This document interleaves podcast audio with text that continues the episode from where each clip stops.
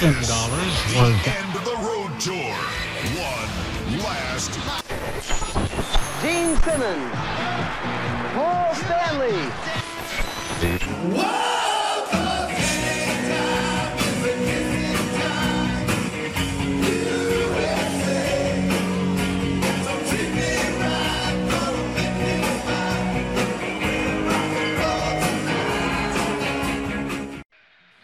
Hola Latinoamérica, ¿cómo están?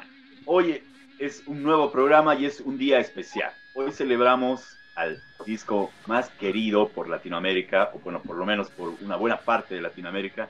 Me refiero al disco Dynasty. Y como estamos celebrando y estamos haciendo un, un especial de este, de este álbum, pues teníamos que hacer un programa, yo creo, especial. Es así que ahora, si pueden ver, y tenemos a cinco personas, incluyéndome, tenemos a Miguel de Argentina, a Josué de México, a Carlos de México, que le está fallando un poco la, la cámara, así que por eso lo estamos viendo en foto. Y tenemos a Jason de este, este Colombia, ¿no? Así que, eh, hola Miguel, ¿cómo estás? Hola chicos, ¿cómo están? ¿Todo bien? Me, encantó la presentación de que estaba fallando la cámara, Carlos, pero bueno, igual lo tenemos ahí presente, ¿no? Seguramente.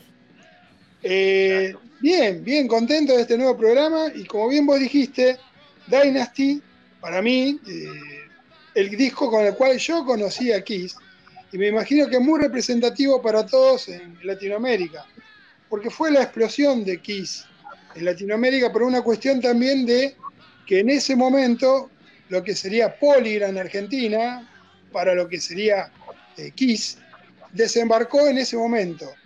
En ese momento Casablanca había invertido y había vendido parte de sus acciones y Polygram fue quien la compró. Por eso, a partir de Dynasty, o Dinastía como fue en, en Argentina, se empezaron a publicar mucho más los discos de Kiss.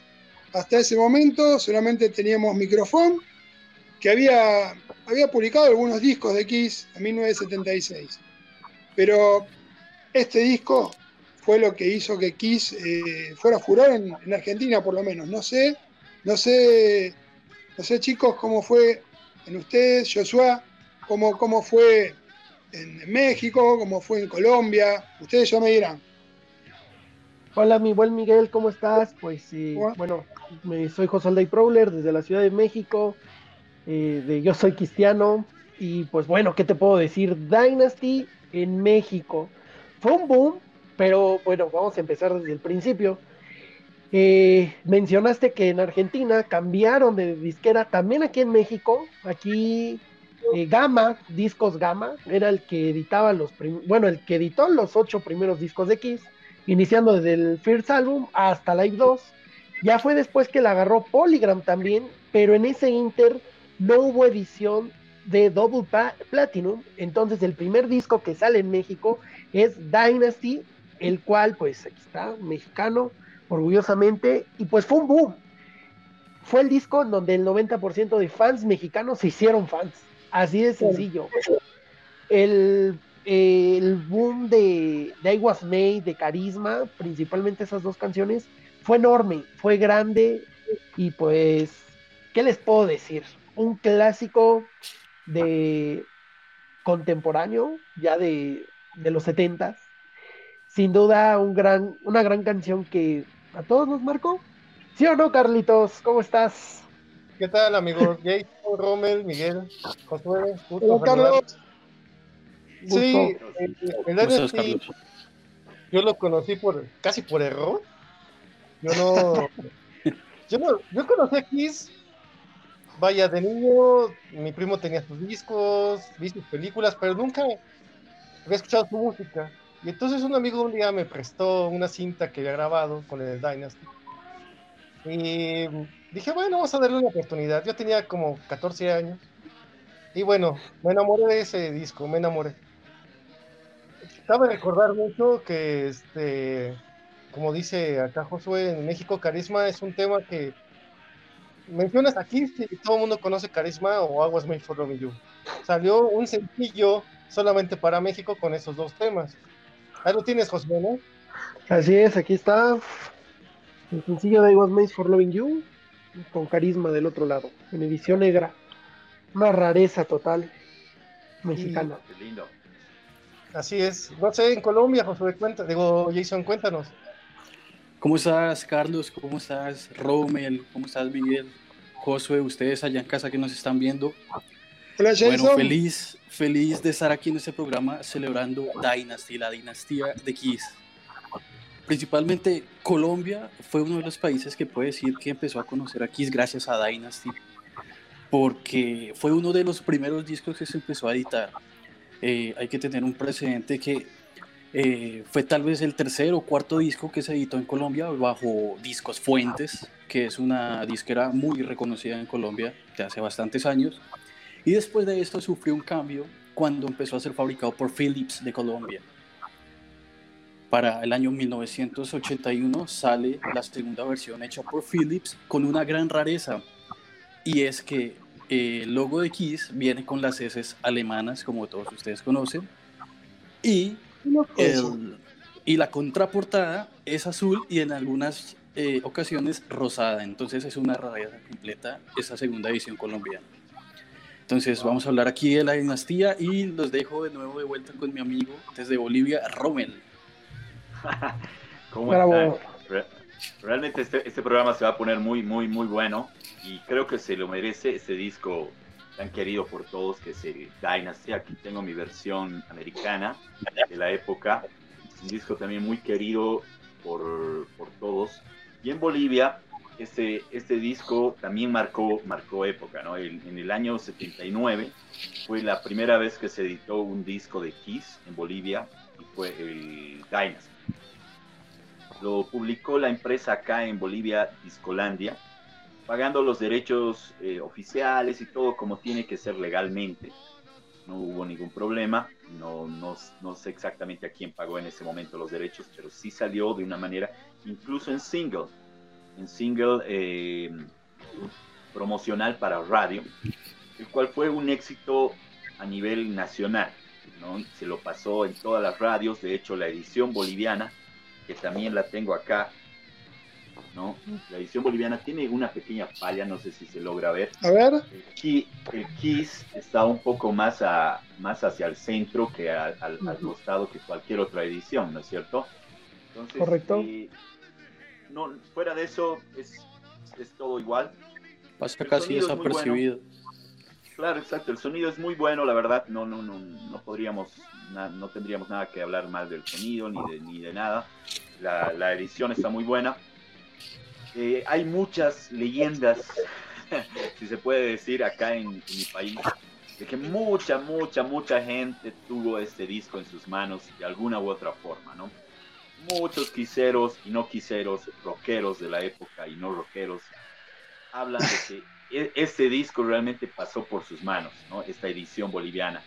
Todos comentan, alguna vez la tuve, la tuve, me la, la tuvo mi tío, la tuvo un primo, la tuvo un familiar que le copió ya sea en cassette, eh, que le hizo escuchar en su casa o alguna anécdota siempre hay acerca de este disco. Y es ahí donde realmente comenzó a hacerse famoso, o bueno, conocido, mejor, di- mejor dicho, el grupo Kiss en Bolivia. Creo que en toda Latinoamérica este disco marcó y es un impacto a nivel latinoamericano, porque en Estados Unidos ya con el Destroyer y el Love Gun, obviamente ya habían marcado, ya habían puesto ya bien, la- la- la- habían marcado bien la- la- las huellas y el precedente para de ahí en adelante llamarse Kiss, obviamente, pero eh, en Latinoamérica creo que Dynasty es el que abrió fronteras para que conozcamos a esta maravillosa banda y gracias a este disco recién conozcamos muchos lo que es Love Gone, el, el Rock and Roll Over o el eh, Destroyer, ¿no? Oh. obviamente. Así que por eso yo creo que este disco se merece todo, todo, todo el amor y, la pasión que todos le debemos tener y el cariño que le debemos tener de alguna u otra forma. ¿O no, Miguel? y sí, fíjate que venían de hacer los cuatro solistas y, y la, y la compañía discográfica de golpe, ellos, la compañía le pidió un golpe de timón a Kiss. porque fue así, ya en ese momento Kiss era a nivel mundial, ya estaba compartiendo, ¿cómo te podría decir? Tenían acciones en Nueva York, ya era una empresa, ya era una empresa.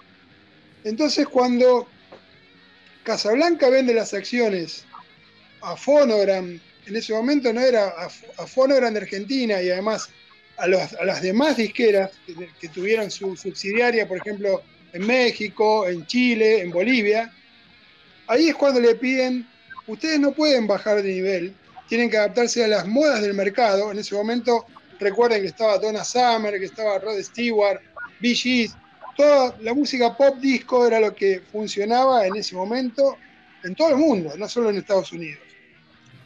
Es ahí cuando Kiss decide eh, eh, adoptar este desafío, sobre todo Paul Stanley, que es quien se carga la música disco a cuestas. Ninguno de los demás estaba muy, muy de acuerdo, pero digamos, bueno, vamos a ver este nuevo desafío, qué es lo que ocurre. La compañía quiere esto, listo, tenemos que hacerlo, no nos queda otra. Y así es que nace esto que sería algo de disco mezclado con un poco de, hard rock. Porque no, no renunciaron totalmente a las bases, sobre todo y Frehley para mí fue el más rockero del disco.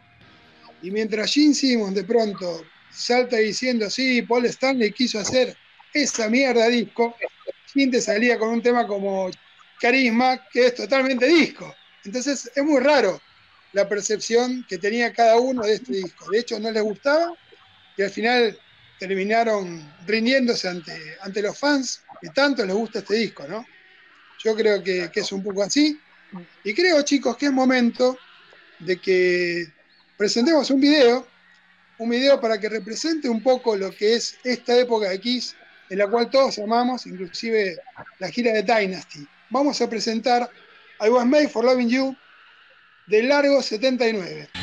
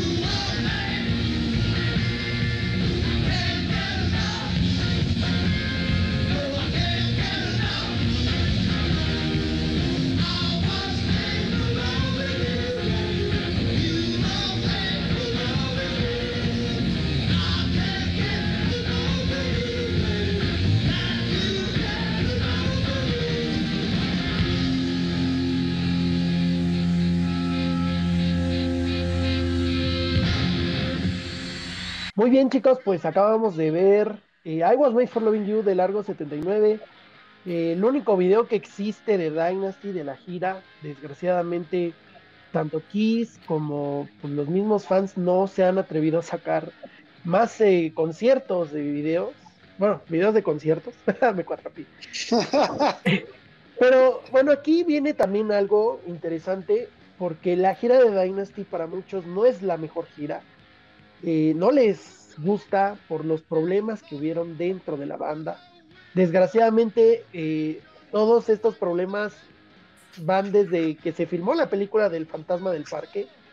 Eh, aquí no le pareció, no le agradó la película y desde ahí empezaron a arrastrar estos problemas que se vieron ultramente reflejados en la gira y recordemos que esta es la última gira de Kiss con los cuatro miembros originales hasta el reencuentro en 1995 en el Unplug, ¿verdad? Pero bueno, pues vamos a empezar a hablar de los temas de Kiss. Eh, la verdad es de que, wow, cuántos temas en el álbum tan diferentes a lo que ya se habían hecho. Así de sencillo. Aquí eh, hace rato hablaba el buen Miguel sobre el sonido de Kiss, el cual en Estados Unidos no les pareció en nada. Porque veníamos de una Live 2, veníamos de los Olimpas, veníamos de una parafernalia enorme, de un rock, y de repente música disco, y pues los fans se quedan como de. ¿Qué, pasó? ¿Pero cómo? De hecho, hay una burla en la película de Detroit Rock City. Si se fijan en la escena del carro. Sí. tiene un guiño de, ay, ¿cómo creen que Kiss va a grabar música disco? Tómala. En 1979, Kiss graba todo un álbum disco y en el siguiente, pues peor, porque era ahora pop disco. Pero bueno, los amamos. Era la eh, pues exigencia del mercado. Era la exigencia del mercado y. Además de la exigencia del mercado, era la exigencia ya de la disquera. Porque como dices, Casablanca ya tenía todos los de disco, o sea, música disco a todo lo que dar y pues sí se tenía que adaptar. Y tengamos en cuenta que, para, para ese entonces Kiss ya no se manejaba completamente como una banda, sino como una marca registrada, con dinero de por medio y toda una compañía detrás de hacer que los sucesos fueran exitosos y tenían que adaptarse a todo. Tenían que tener éxito a fuerzas, o sea, no, no había de otra, no, le, no les quedaba de otra. Entonces, este disco afortunadamente fue mundialmente un éxito, excepto pues en Estados Unidos. Saben que acá ya Peter Chris eh, no. Todos pensaban que iba a tener mucha participación en Dynasty y de hecho no la pudo tener porque él no estaba en condiciones. Todos pensábamos que había sido a raíz de un accidente. En ese momento se dijo que había tenido un accidente. No me acuerdo si de hecho que se había quebrado el brazo. Pero lo cierto es que no estuvo en condiciones nunca y Paul después lo, lo dijo a través de los años que bueno, que como él no estaba en condiciones, dijeron, bueno, si yo no puedo tocar o no estoy en condiciones para tocar, y iban a poner nada más que Dirty Living, eh, quisiera que la persona que haga, que sea el productor del álbum, sea Vinny Poncia. Y le dieron el gusto. Le Y fue Vinny Poncia quien no quiso que Peter estuviera al final. Exacto. o sea, fue una exigencia de Peter Chris. O sea, Peter Chris dijo, ¿saben qué? Yo ya me salgo de la banda. No, Paul, digo, no, Peter, espérate no, bueno, traigan a Vinny Poncia y, sigo en la banda. Y tómala, que lo saca mismo Vinny Poncia. Y aquí llega uno de los personajes que me gusta hacerle más bullying en mi página, Anton King. Porque, gran, o sea, gran trabajo en la batería y de verdad no le dieron el crédito. Bueno, nunca le han dado el crédito a Bob Kulick, pero pues aunque sea, agradecemos a a este señor por grabarnos la batería. Anton Fig. Anton Fig. alguien, alguien que también estamos, alguien que también es importante es el señor Desmond Child. El señor ah, compuesto claro, colaboró mucho. El, el, el, hit I Was Made for Loving You, obviamente después también ayudó en algunos otros hits con, con Kiss y con otras bandas. Realmente Desmond Child es el símbolo de hit, ¿no? Creo que creo que, es así. Eh, Desmond Child igual hit. Y lo que dices, ¿no? O sea, mira, Paul, eh, está, eh, la banda en general, Peter Chris, Ace Frehley, ya no se encontraban en un buen estado físico. Y, y ese Los concierto cuatro. que acabamos de ver, este concierto que acabamos de ver, largo del 79. Paul Stanley se olvida las letras del Move On, se salta una estrofa. Eh, Peter Chris toca con unas ganas que pareciera que no sé. No tenía ganas, hecho, No quería estar ahí. Él solo estaba cumpliendo con su ensayo. trabajo. no sé si. Estaba cumpliendo con el contrato. Sí, Ya, ni- ya ni con el trabajo, ya está cumpliendo con el contrato. Ustedes tienen el ensayo de Dynasty, en donde es un ensayo que se escucha muy bien y en donde Peter Chris se la pasa insultando a todo el, a todo el mundo. No quería estar ahí el tipo. No quería estar Pero ahí. ya lo hubiera dicho. O sea, creo, creo yo ya lo hubiera dicho. ¿Saben qué, chavos? Si ya no voy a estar ni en la grabación del disco, si ya no, si no me parece ya cómo estamos trabajando, ¿saben qué? Con permiso, pero desgraciadamente el contrato fue lo que pues. No, Y- pero y- ahí, ahí- ahí hay, ahí hay un pequeño. Mira, el tema de contrato era fuerte. Porque el tema imagen era fuerte. Te ubicas que cuando, o sea, Casablanca los contrató y precisamente tenían que sacar dos discos más: el Dynasty Sí. y el Unmasked. Un más. Bueno, no había todavía un nombre de la Unmasked, obviamente, ¿no? Pero sí o sí tenían No. que estar todavía los cuatro originales. Efectivamente, Peter, Chris, Peter Chris estaba queriendo estar fuera, pero lamentablemente un contrato lo ataba a la banda. Y el tema de Y eso le pasó a Ace también lo después. ataba a la banda. Ujú. Tal cual, porque igual Ace ya quería, en el The Elder, por ejemplo, Ace ya no quería estar en el en, en Kiss, No. de hecho votó el disco, ¿no? El The Elder y dijo, ¿qué basura es esto? Pero bueno, inclusive le soltó los perros, ¿no? A Paul Stanley, no sé si saben esa anécdota. Sí, pero de, de hecho. Peter, Peter siguió cobrando regalías hasta Smash Trashes and Hits. ¿Sabían eso, Hasta no? la fecha. ¿sí? La pasó re bien. Mientras tanto, todos componían, él cobraba. La sigue pasando muy bien. Bueno, sí. Claro. Él sí comió, no como Vinnie Vincent, que no comió en tantos años. Vinnie Vincent, Vinnie Vincent se la creyó. No había forma de que se creyeran la leyenda de que Carlos. Peter vivía debajo de un puente. Carlos, esa es una muy buena. Carlos Oh, está divirtiendo mucho escuchando. Carlos, ¿qué puedes decir? Carlos está riendo de nosotros. Carlos, no estés como espectador, Carlos. Bueno, antes de terminar el, el tema de Peter Chris, sí me gustaría platicar, bueno, comentar sobre los demos que llevó Peter Chris y le dijeron, no, no va a suceder. El uni- la única canción que, que la aceptaron fue Dirty Living, la cual pienso yo que hubiera sido mejor que la aceptaran Out of Control. No sé si han escuchado el demo. Sí, de- de sí, Out of sí, que es mejor Por que la supuesto. versión del álbum eh, en estudio que sacó ya después Peter Chris. O sea, casi todo ese álbum es, es de demos para Dynasty. Me- Pero- pero a mí, el, el- bueno, si hablamos de Out of Control, para mí igual es un discazo. No sé Ah, si- claro, algo- claro. es un discazo. A mí me encanta Sí. ese disco. Realmente Peter tomó una buena decisión, pero a la vez la arruinó, ¿no? Porque no, no tenía algo bien marcado de lo que él quería. No tenía alguien que lo dirija bien. Eso es lo malo. O sea, el tipo seguía haciendo lo que quería, pero el tipo tenía buena, buena, Me- buenas eh, ideas, visión. buenas ideas. Buena visión, exacto, buena visión.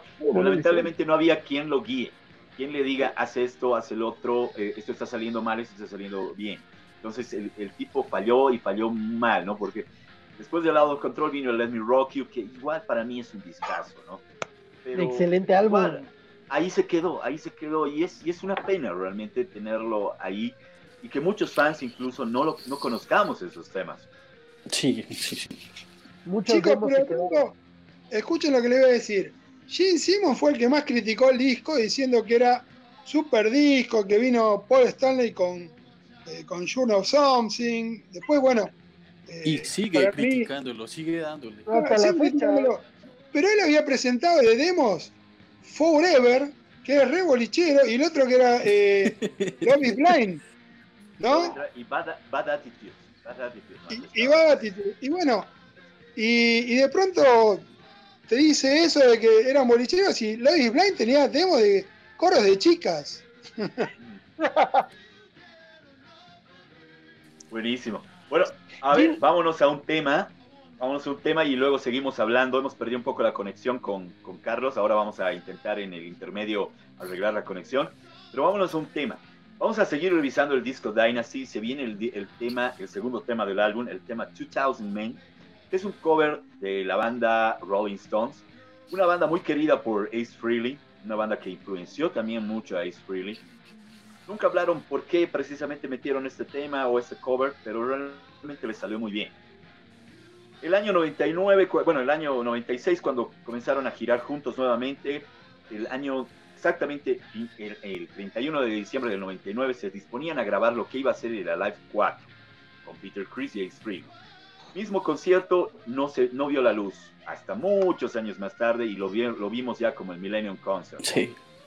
Pero a medianoche, esa noche en Canadá, en Vancouver, eh, se, se pudo cantar el tema 2000 Men a la medianoche cuando se estaba celebrando justo el año 2000. Así que vamos a ver esta joyita que también la pueden encontrar como easter egg en- o bonus oculto en el, en el Kissology 3, en el disco 2. Si le dan clic al, al logo Kiss van a poderlo ver también este, este easter egg y ahora lo tenemos acá. Vámonos con 2000 Men desde Vancouver. to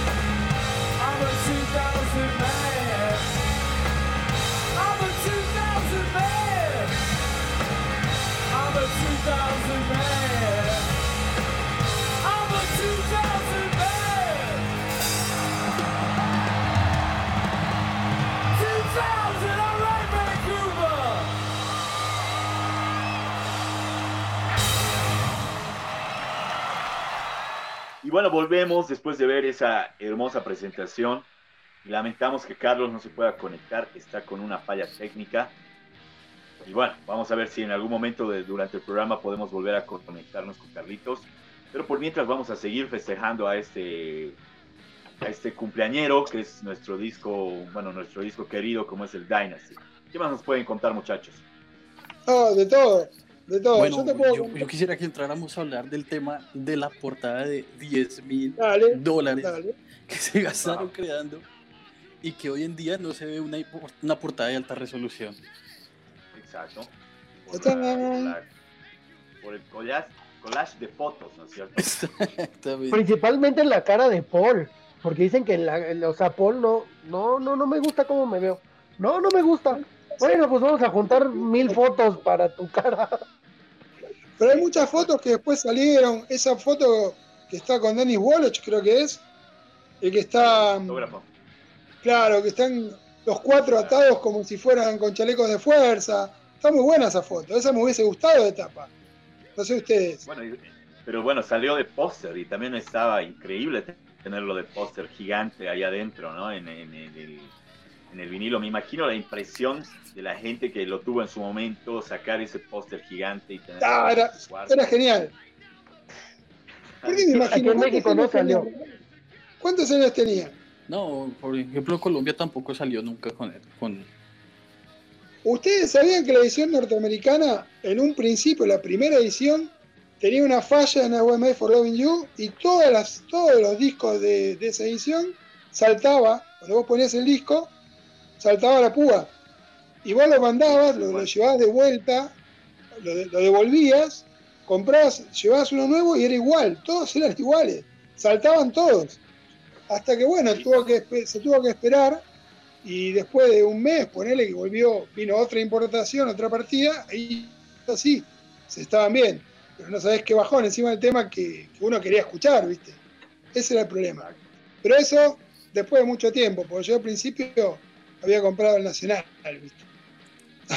Pero ahora, mira, un, un dato Lo, importante lo que me enteré fue de La gente, la gente devolvía ese momento el disco y todo, pero ahora la gente anda buscando mucho ese disco. El disco con, con, con, con errores. Con errores de fábrica. Bueno, Claro, porque con, es, es la con- primera, con- el primer con varias ediciones pasa eso, chicos. Con varias ediciones de varios discos, con el X Kiss, que tenemos también, lado A y lado B son iguales. Y bueno, un montón de un montón. Tenemos mucho para hablar de eso. Si en algún momento queremos hacer un programa especial de eso, ¿no? Solo Sí, fallas. es interesante. Solo fallas. Yo una, yo una vez encontré un Critters of the Night, que del lado A sí era Critters of the Night, y del lado B era otra cosa. Entonces, por accidente lo vendí. O sea, ese disco yo, No. yo se lo vendí a un tipo, sí, porque me lo había encargado y pues yo ya lo tenía. Era americano. Yo se lo vendí, pues dije, pues no tiene que tener ninguna falla. O sea, pues, ¿cómo crees que va a tener falla? Y tómala. Y me, me evidenció en un grupo de Kiss Army México y le dijeron, no, oye, te estafó, le puso unas estampas. No, es que viene el disco así. Y ya después le dijeron, tienes una mina de oro. Y le dije, no, regrésamelo. Nunca me mandó mensaje, hasta la fecha lo ando esperando. Es más, si lo ve que me lo regrese. ¿no te lo quiso vender de vuelta? ¿Cuánto se lo vendiste? Uy, ya, de- de- desde 2017. Pero me evidenció en 2018. O sea, un año pasó. 100 dólares y le dijo, te lo vendo a 100 de vuelta. No, pues Pero muchos muchas le mandaron mensaje. Muchos le mandaron mensaje y pues ya no me contestó. Yo, yo lo sigo esperando. Yo ahí tengo su disco, de verdad, para que me regrese ese. Porque yo lo quiero. Yo tengo una historia triste ahí con, con un Dynasty. A ver. Me, me salgo un poco del tema. Y es que mi primer vinilo fue Dynasty Discos Fuentes, edición del 79. Josué sabe lo que pasó porque se está riendo. Lo pusiste en un. en- Ah, Me Dale, me emocioné mucho con mi primer disco y dije, quiero tenerlo colgado en una pared. Vale idea. Y vaya, lo colgué en una pared. Claro, salí de mi casa y cuando volví, el disco estaba tirado en el piso, vuelto Roto. ¿Qué Y me mandó pasó? mensaje. Mi primer vinilo Dynasty. Y fue tal vez el golpe más duro en mi colección porque era el primer disco que compraba, del primer disco que conocí, y lo rompí por completo. Me Pero mandó no, mensaje. no, No lo viste romper. No, afortunadamente no sentí el dolor completo. A mí me pasó, yo, a mí me pasó una vez eso hace poco con el disco de Gene Simmons, Asshole. No es un disco Ah. muy bueno. Se ve que, bueno, es todo el mundo dijo lo mismo. Y se rompió el. CD, la cajita, el CD. Y cuando dije ahí, digo, bueno, quiero comprarlo de vuelta. Y todo el mundo me empezó a decir, ¿cómo vas a comprar ese disco de vuelta? No, no puede ser, no puede ser. ¿Cómo terminó la historia? Me lo regaló un amigo. Ah, Me lo regaló, dijo, tomá, te lo regalo. Me dijo, bueno, no, increíble. Pero bueno, volviendo a Dynasty, volviendo volviendo a- a Dynasty, eh, pues, te quería comentarles que, esta, que este disco, 17 Top Hits, es ahí una de las primeras presentaciones de Kiss, digamos a nivel, eh, ¿cómo te puedo decir? En Argentina, como para que la gente lo conozca. Acá te ponían los 17 éxitos del momento que, tenía, que había en Argentina, y entre ellos estaba I Was Made for Loving You, que había vendido 8.000 copias, el single, muy buscado acá, porque no, casi no se consigue eso, y le costó, Argentina le dio a Kiss, por, ese, por, esa, por ese, esa cantidad de, de ventas, un disco de platino. Eso era suficiente para tener un disco de platino en un single, acá. Bueno, así fue que 17 Top Hits tiene una versión para que entren todos los temas con dos minutos menos y tiene los fade anticipados. Eso es algo muy. Ya me lo estaban pidiendo los chicos recién, Romel, en un. en un. en un entremés que tuvimos ahí. Y me dicen, dale, subila, subila. Y digo, bueno, ya vamos a ver. Así que bueno, esa es una rareza que muy poca gente sabe. Por lo menos de, de Dynasty, ¿no? Acá. Después salió el disco. Es, eh, bueno, es que, bueno, Dynasty debemos decir que es la canción, yo creo, más, con más covers, con más ediciones, o sea, de, de radio, de otros discos. Para- entonces- perdón, I was made for loving you, no Dynasty. Ahora sí que Dynasty es el que más, el más representado. Sí. Es este. Pues es que. Oh, ya sacó el chip. I Was Made for Loving You simplemente es la canción más comercial de Kiss. Entonces, por ende, hay miles de ediciones de la canción que, Sí. aunque es la misma, son diferentes. Le faltan segundos, le aumentan segundos. Se toma como Paul Stanley, ¿viste? Se pone el disquito así. Así de. Jason se va a poner el barbijo, dice. ¿Pero ese es el CD o es el 45? Ah, Este, este es un eh, single eh, francés. Ah, tiene el I Was Made y el Hard Times en la parte de atrás. ajá. Es como el americano, ¿no? No. Ese Alemán. lo tuve. Este es alemán. Ah, ese es. También, I Was Made y Hard Times. Y bueno, y, y ni hablamos de los discos que son. Ahí está, los de colores. Hay un montón. Sí, aquí en México. Los mexicanos son muy buscados. Aquí está el I Was Made y al otro lado Charisma en 12 pulgadas. Muy Que se raro. escuchan muy bien. Jason Rarísimo. dice que dejó todos sus vinilos en O Colombia. sea, ¿y tú los tienes en todos los colores? Me falta nada más el turquesa. Aquí en México eh, salieron en seis colores I Was Made. Amarillo, verde, rojo, transparente, negro y turquesa. Ya nos falta el turquesa. Ahí si alguien lo tiene en venta. Aprovechando. bueno. Bueno, volviendo, volviendo estrictamente a lo que es eh, No sé, a lo que es, chicos. a lo que es Dynasty, volvamos un poquitito más.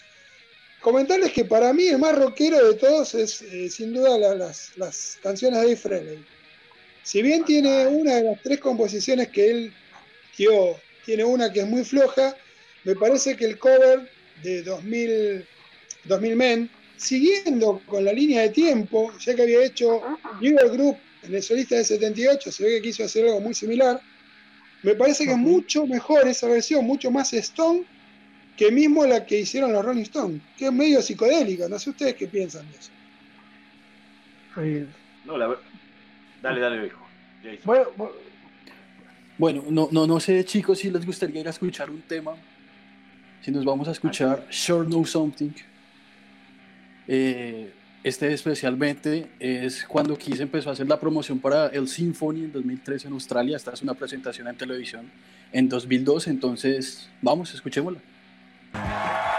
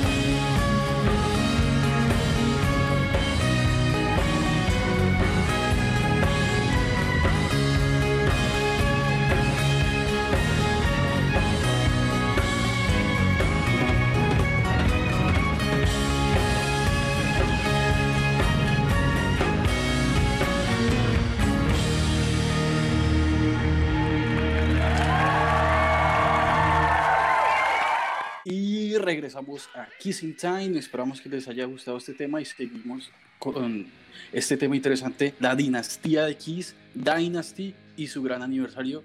Sigue Josué. Bueno, chicos, eh, bueno, primero tú, Jason, que hace ratito te preguntamos sobre la opinión de la Jason, canción ¿cómo de? Tuvimos problemas, 2020. tuvimos problemas. Pero a ver, Jason, bueno, primero me gustaría, ya ahorita pasamos a lo que sigue. ¿Qué te parece esta, esta? Bueno, es que tú eres, bueno, sí que- Ay, ya sabes, ¿no?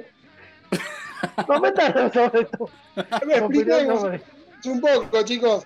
En el momento que le pedimos la opinión a Jason, perdió el retorno de lo que yo le decía y nos quedamos todos como medio desorientados porque no, no, digo, usted no le debe gustar, es fan de Tommy, no quiere hablar de él. Digo, bueno, La regué un poco, pero ahí está la explicación perfecta. Estaba solo disimulando que escuchaba a Miguel. Y son cosas que pasan, son cosas que pasan. Si Ginsemo se equivoca en los conciertos que nosotros no. Entonces, no hay obviamente. Si Paul se queda colgado, porque yo no. ¿Por qué? Si no Que se si Paul no queda sin- vuela, Exacto. que si Bueno, Paul no vuela en la ¿qué te última visita de México. ¿Qué te parece la- la- la- lo, que, lo, que comentaba, lo que comentaba Miguel, pero Jason, sobre el tema 2000 Man, que suena más, más a, a los Stones que los mismos Stones? Bueno, pues es que técnicamente hay que tener en cuenta que Ace estuvo algo influenciado por los Stones y es una banda muy importante para Ace en, en- en su vida, ¿no? Entonces, al hacer 2000 Man para Kiss, para el Dynasty, estuvo técnicamente haciendo un tributo mejorado. Entonces, Sí, sí, le sí. puso, Por ahí, le puso su toque estiloso, rockero, setentoso, pero mantuvo un poco la esencia de los Stones y de hecho hay mucha gente que conoce más 2000 Men por Kiss Dynasty que por The Rolling Stones. De hecho, por ahí es, es más rockero, es más rockero, es más rockero, eh, me parece que de todo el álbum en conjunto, lo más rockero es lo que hace Ace. Ah, Claramente, claramente. claramente, que- Ace es el alma en su guitarra la mayoría de veces en, en Kiss. Sí. Mira, Pero muchas bueno, veces se habló, se, se habló de eso, ¿no? O sea, mira, di- dicen mm, qué es lo que ha aportado cada uno a que, a que Kiss sea lo que es, ¿no es cierto? Y el sonido de Kiss, Kiss, así como Kiss realmente es el riff que conocemos, creo que se lo debemos a Ace, sin duda alguna, ¿no? Porque Claramente. Ese riff, ese- Sí. ese riff está marcadísimo en el Views, en el, en el mismo Love Gone, en el mismo En The Elder. Over, Paul Jean. Yeah. Cold Jean, ¿no? Entonces, es obviamente una marca, como una marca registrada que, que Ace le, le ha dado el toque a, a Kiss. Y obviamente en el Dynasty no podía faltar, ¿no? Aunque el disco tuvo, tomó otro rumbo, Ace no quiso, yo creo, dejar así, cambiar repentinamente todo, ¿no? Y, hecho, y- cuando... Y, y saliéndome tal vez un poco del tema, hablando de que eh, Ace le da un poco el lineamiento a ese ritmo de Kiss, hay que tener en cuenta un poco el disco de, de Spaceman de, de Ace, que es uno de los últimos que de comienzo a final es Kiss completamente. de hecho, de hecho es el, es el de mayor éxito, tal vez junto con el de Paul, de Es- los solistas, ¿no? Eh, tal vez yo me, me- me- me animaría, ah, me animaría a decir que el más eh, que el más Kiss es el Frehley, para mí, no sé usted. sí, sí, claro. Obviamente, Bueno, eh, obviamente, es- obviamente, obviamente, hay solo muchos- la voz de Paul para que suene a Kiss Kiss, digamos. Ahora sí que como dicen, en este, en estos cuatro discos solistas, lo- los dos que pelearon fue el de Paul y el de Ace. Por un lado, el de Ace es, es Kiss, es un hard rock neoyorquino totalmente. eh, y el de Paul pues se apegó más a las baladas, pero sin dejar de ser tampoco Kiss. Entonces por eso es esa la lucha. Pero pienso que Ace en Dynasty quiso como que, pues chavos, pues vengo yo de mi disco solista, vengo de hacer mi propio material, entonces pues déjenme también trabajar un poquito en eso, porque sí, todo el álbum es disco, pero como dijeron, las canciones de, de Ace totalmente es lo más, eh, lo, lo más Kiss que, que había, eh, y por ello eh, también en Unmask fue que le dieron más canciones. Igual- igualmente, fíjense ustedes que Magic Touch, por ejemplo, es, es, para mí, dentro de lo que es Dynasty, es lo que después venías, vendría a ser las baladas más, más glam de Kiss después, ¿no? Después tenemos Thrills in the Night, tenemos A Million to One, tenemos un montón de canciones basadas a partir de Magic Touch. Eso es lo que yo creo que es lo que pasó un poco con, con, con Paul en, en Dynasty. Y bueno, y después pasa es, el éxito de One Man for Loving You es, es, es in- no se puede, no, no, no hay con qué darle a eso. Sí, sí, A no eso hay precedentes de algo así. No, lo que pasa es de que, mira, Kiss, eh, hasta, hasta lo que fue el, el Love Gun, venían trabajando como banda. Es decir, había una consulta, había una forma de trabajar, yo creo, de unión como banda. Aunque haya diferencias, ya sea con Peter y Ace, por temas que todos conocemos, pues estaban trabajando como banda. Pero el momento que, comenzaron los problemas y se decidió hacer los discos solistas, cada uno ya tuvo como que un alter ego ya y el, y, y el tema del maquillaje ya les pesó, o sea, en el sentido de que el alter ego, yo soy el Spaceman, yo soy el Demon, yo soy el, el Star Child, yo soy el, el Catman, ¿no? Entonces, como tal, ya comenzaron a chocar y, y ahí comenzaron a imponerse, ¿no? En el mismo Dynasty ya lo podemos ver y de decir, mira, yo quiero a, a tal productor y si no se mete a este productor y me voy a la banda, Ace, si no meto más de dos temas, me voy de la banda, ¿no? Entonces ya comienzan De hecho. Ace metió no había Fig. Exacto. Claro, él dijo, yo quiero que hace Anton Fig. Y había trabajado con él, dijo, bueno, Paul y trabajó de- después con él. claro, Paul y de alguna manera les daban los gustos en ese Sí. sentido, para, para que la banda siguiera unida, porque ya en ese momento ya estaban mal las cosas. Hubiera un equilibrio de decisiones. Eso, eso es Sí. algo raro, ¿no? O sea, la, la, la unión eh, Chris and Freely siempre han sido los amigos, ¿no? De la vida, por así decirlo. Pero nunca se han apoyado. O sea, mira, cuando, cuando Peter, cuando eh, Peter fue reemplazado por Eric Singer en el 2001, él se sintió tranquilo y dijo, qué bien que nos hayamos des- deshecho de Peter, ¿no? Lo mismo acá. O sea, o sea, mira, tenemos, eh, necesitamos un nuevo baterista y Ace de inmediato sugiere Anton Fig, con el que grabé el disco. Él, es el ideal, listo, lo convoca de inmediato, ¿te das cuenta? O sea, no es esa camaradería que existe entre Paul y Jim, no se ve nunca entre Peter y Ace, aunque son re amigos y todo eso, siempre se serruchan por atrás, ¿no? Y, y siempre lo han hecho, por lo menos yo, desde mi percepción, lo noto así, no sé, no sé qué dicen ustedes. De hecho, ocurrió en la gira reunión, y Peter lo cuenta, lo comentó, que estaban hablando las dos esposas y la esposa de Peter le dice a, a la esposa de Ace, hey, eh, ahora tienen que cobrar tanto dinero. Y dice, ¿qué dinero? Le dice, el dinero que arreglaron. Resulta que a Ace no le habían pagado igual que a Peter. Pero Ace nunca se lo dijo. Ace nunca se lo dijo a Peter. Entonces, entonces, bueno, de alguna manera es como si vos, se serruchaban el piso o arreglaban sus contratos a su manera y después, bueno, lo que hagas vos ya es tu problema. Creo que no había la camaradería que de pronto podía tener Gene y Paul siempre.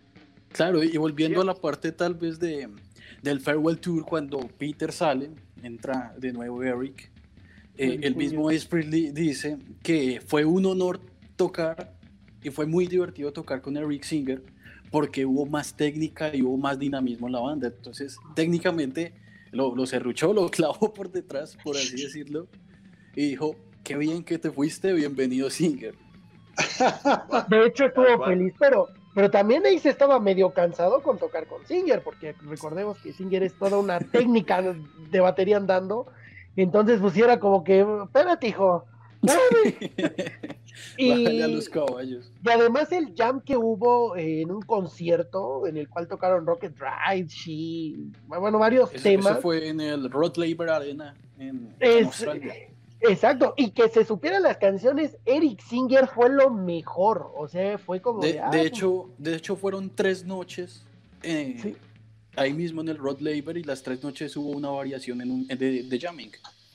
ah, Bueno, hablando, hablando con, con Romel, la vez pasada estábamos comentando que, bueno, que en un momento dado eh, lo obligaron a Eric como tocar el estilo de Peter Chris en un principio. Sí, Fíjense Sí. ustedes No en la técnica de batería de Eric Singer. Después, pero es un, es un como un toro indomable. El tipo no lo podés atar a que toque como Peter Chris. Son muy diferentes.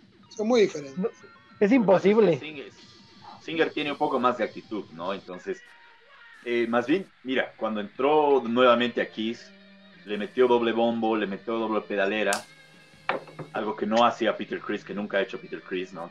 y no hará. No hará. Nunca lo hará. Tiene doble pedalera. Y- y- Che, no le peguen al gato.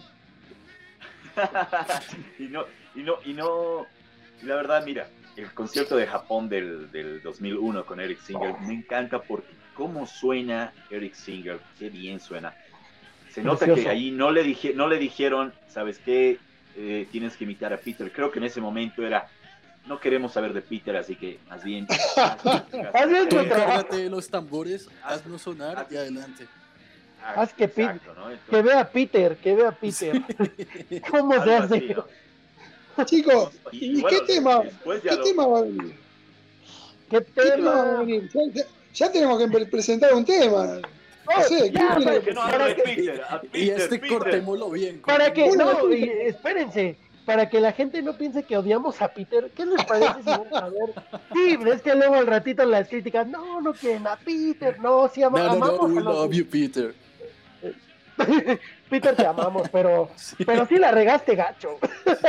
Vamos a ver a Peter Chris en 1995 tocando Dirty Living. Así que pues, vamos a darle muy bonita, eh, muy especial, eh, ra- rara, porque Dirty Living no fue de las canciones que tocaran como que muy a menudo. Entonces, pues esta, esta en Toronto, vámonos a Toronto 1995 con Dirty Living. Adelante. Vamos. Ya vamos, Peter. Aunque no lo parezca.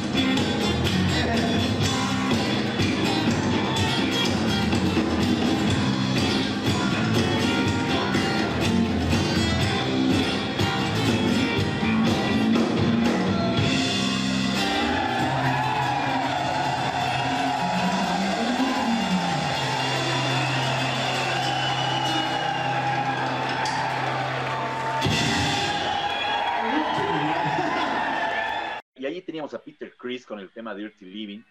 Y bueno, quería comentarles que para mí el disco Peter Chris solo es mi favorito entre los cuatro solistas. Después se encontraría Gene Simmons, después se encontraría eh, Paul Stanley y finalmente Is Free. Creo que voy a ser criticado por muchos, tal vez odiado, pero, pero realmente les digo que denle una oportunidad al disco de Peter Chris. Ya pasaron muchos años, tal vez desde que lo, lo han escuchado, desde que lo han relegado ahí en algún rincón de su, de su esquina quisera. Así que denle, denle una oportunidad. Realmente se van a quedar sorprendidos de que suena muy, muy bien. Muy, muy Chicos, escriban en los comentarios. No, bueno, tam- también denle una oportunidad a los otros discos solistas de Peter Chris, porque luego se olvidan de ellos y son una exquisitez, una tarde con un café, Sí. un día lluvioso, o sea, magnífico, Sí. de verdad. Para mucha gente No, es un trabajo casi desconocido. Exacto. ¿En serio? Sí, puede ser. Es como que, digamos algo también, ¿no? Que, que los discos de Peter Chris no fueron bien, bien llevados cuando se editaron. De hecho, se habla como de un boicot también que hubo, ¿no? En el momento que salieron los discos Let Me Rock You, Out of Control, los dos por igual. Tal vez eh, Out of Control tuvo una, me- una mejor, eh, ¿cómo, cómo te puedo decir? Me- mejor distribuido, claro, pero el segundo muy poco, de mi Rocky muy poco. Ya hablaremos Es muy sobre raro. Sí, ¿Y ¿Han, sí, visto sí, sí. han- han visto, han visto ese cómic que salía en el... No, no, no era en el Key Story donde hablaban, donde justo eh, lo sacó Kiss, ¿no? Ese cómic, donde está Peter Chris grabando solo el Out of Control, medio que llorando, así, oh no.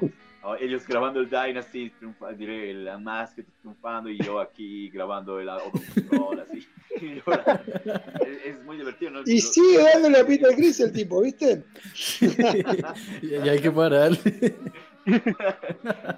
La quiso arreglar diciendo que le gustaba el hijo de Peter Chris y después, ¿viste? y, y- y lo, lo volví a arruinar. Lo quiere crucificar en su hija de cruz. Pero bueno, digamos algo, el tema de- del hijo de Toronto, el tema ese está muy lindo, muy lindo, es muy diferente a lo que Es habíamos una escuchado. versión muy, muy rara. Es una versión muy rara. Diferente, muy diferente a lo que fue la canción original. Suena muy bien, suena muy bien, no suena el Dirty Living clásico, ¿no? Que, conocimos. Ahora, en, el, en, el, en la gira despedida que tuvo Peter Chris en Australia, no recuerdo si Despedida. tocó ese, ese, ese Dirty Living. No, no, no, no estoy seguro. ¿Alguien, alguien recuerda? No, no, ahorita no, no, no, no se me viene a la mente. Ahora no, no recuerdo, recuerdo que Pero si ustedes saben, escríbanlo ahí en los Sí, comentarios. ahí en los comentarios, pero pues no. Yo que recuerde, no la tocó. Es que también No. se ha de sentir como, como pues, un medio odio a la canción por todo el, el ambiente o el entorno que hubo pues, Dynasty, pues sí, como que se, Yo me sentiría incómodo. Entonces, pues no creo que, que sea su tema favorito para tocar. Y, y además, además tiene mil temas mejores también, ¿no? Porque he, he de decir que Dirty Living, pues como que todavía dejó la vara como que baja. Ya Aparte- con temas anteriores y con los nuevos. Ajá. saben que Dirty Living, sobre todo la letra, es de, de, una, de una canción de Peter vieja, es un demo viejo que tenía, no es que lo había hecho específicamente para Dynasty. Y de hecho, fíjate que la letra casi habla como de, de un suicidio, ¿viste? De- de- de- realmente mal. O sea, desencajaba un poco con todo lo que tenía que ver eh, el tema Dynasty, ¿viste? Pero bueno, también ese momento que estaba viviendo Peter, que no, no estaba bien en ese momento, obviamente. Yo aduzco que, que- que es por eso que de pronto dijo, bueno, quiero este tema poner, ¿no? Pero bueno, Estaba en un, Significa- estaba en un momento, en un momento, en un, en un problema también en ese momento ya con su esposa, con Lidia. Ya, Mm. ya, ya comenzaron los problemas. Sí, ya empezó a Cada caer vez ya- todo. Creo que no estoy tampoco ahorita con los datos certeros, pero creo que ese año, el 80 o el 81, ya se divorció, ¿no es cierto? O estoy mal, tal vez. Sí, por ahí. yo por eso, por eso el disco se llama Out of Control, el que hizo después el solista. Porque él explica en una entrevista que estaba totalmente fuera de control cuando se fue de Kiss, pero que lo mejor para irse, lo mejor que pudo haber hecho fue irse de Kiss. Porque realmente estaba perjudicando a la banda y él se daba cuenta también que era así. Y Ese se volvió una gran guerra de egos entre todos, también gracias a toda esa situación. Sí, Que hizo sí, que sí, también ahí se saliera. Sí. sí, E- De esa modos, pen- guerra de egos hizo que Ace totalmente desencajara. Dijera, no, ¿saben qué? Ahí les dejo su banda. Pero mira, De hay- todos hay- modos- hay una- ah, sí, sí, sí, dale, Hay Román. un, co- hay un comentario en el, en el de, de Sean Dillany que comentó que Bill Alcoin tenía una idea, como ya a Peter Chris Ace Freely los veía muy mal con el tema de, de- de- de la bebida y de las drogas, Bill había recomendado, dijo, mira, váyanse a la granja de Bob Ezrin, a Canadá, piérdanse Paul y Jean durante uno o dos años. Disfruten la vida, compongan, hagan muchas cosas y los metemos a rehabilitación a Peter y a Ace. Después de dos años de, de rehabilitación, volvemos, sacamos un disco así maravilloso y todo. Y Gene le contestó a Bill eh, y el dinero durante esos años. Si hay que sacar a alguien, pues que- que- que- que se vaya. O sea, si alguien no está bien, pues lo siento, ni modo, ¿no? Entonces era una decisión buena tal vez que iba a tomar eh, Bill, o bueno, algo muy bueno como banda, pero no, realmente ya no había banda. ¿No? Y también me- si, si nos ponemos a pensar, ¿tú crees que Peter Chris Ace Freely hubieran aceptado entrar a una rehabilitación en ese momento donde No, claramente no. Ah, Imposible. el mundo a sus pies? Hubiera sido un insulto. No, es que es que la fama, todo eso también los cambió, los cambió a todos. A Los Gene y a. Paul los hizo hombres de negocios y ellos dos tal vez no supieron poder manejar eso. Eso, eso es lo que creo que pasó. Y bueno, primero fue Peter y era cuestión de tiempo que se fuera ahí porque había quedado solo en la lucha de, de- de- de- ¿cómo te puedo explicar? De poner temas en, en discos, en la toma de decisiones, básicamente. En la toma de decisiones. Y bueno, Eric Carr eh, de alguna manera parecía que iba a ser un aliado y no lo fue tanto para él. No lo fue tanto, no pudo tener aliado como a Peter Chris. No, no, Y no. bueno, No. y Para nada. no, No, sé porque qué, al qué final- parece a ustedes. Eric, Eric Carr era muy noble, eh, era una persona muy humilde, entonces pues a final de cuentas Gene y Paul eran, eran los jefes. Tenías que quedar bien con ellos, con Ace pues, pues no tanto. Vamos, que Eric Carr venía a hacer reparaciones domésticas Así de sencillo. a tocar Exacto, en una o sea, banda. Ta- O sea, No, no tenía, po- simplemente- no tenía poder de cuando- decisión, chicos. Exactamente, entonces, que ya después, pues Eric Carr fue el, también el que tomó decisiones, ¿no? O sea, pero bueno, eso ya fue muchísimo después. Pero sí también se sintió traicionado.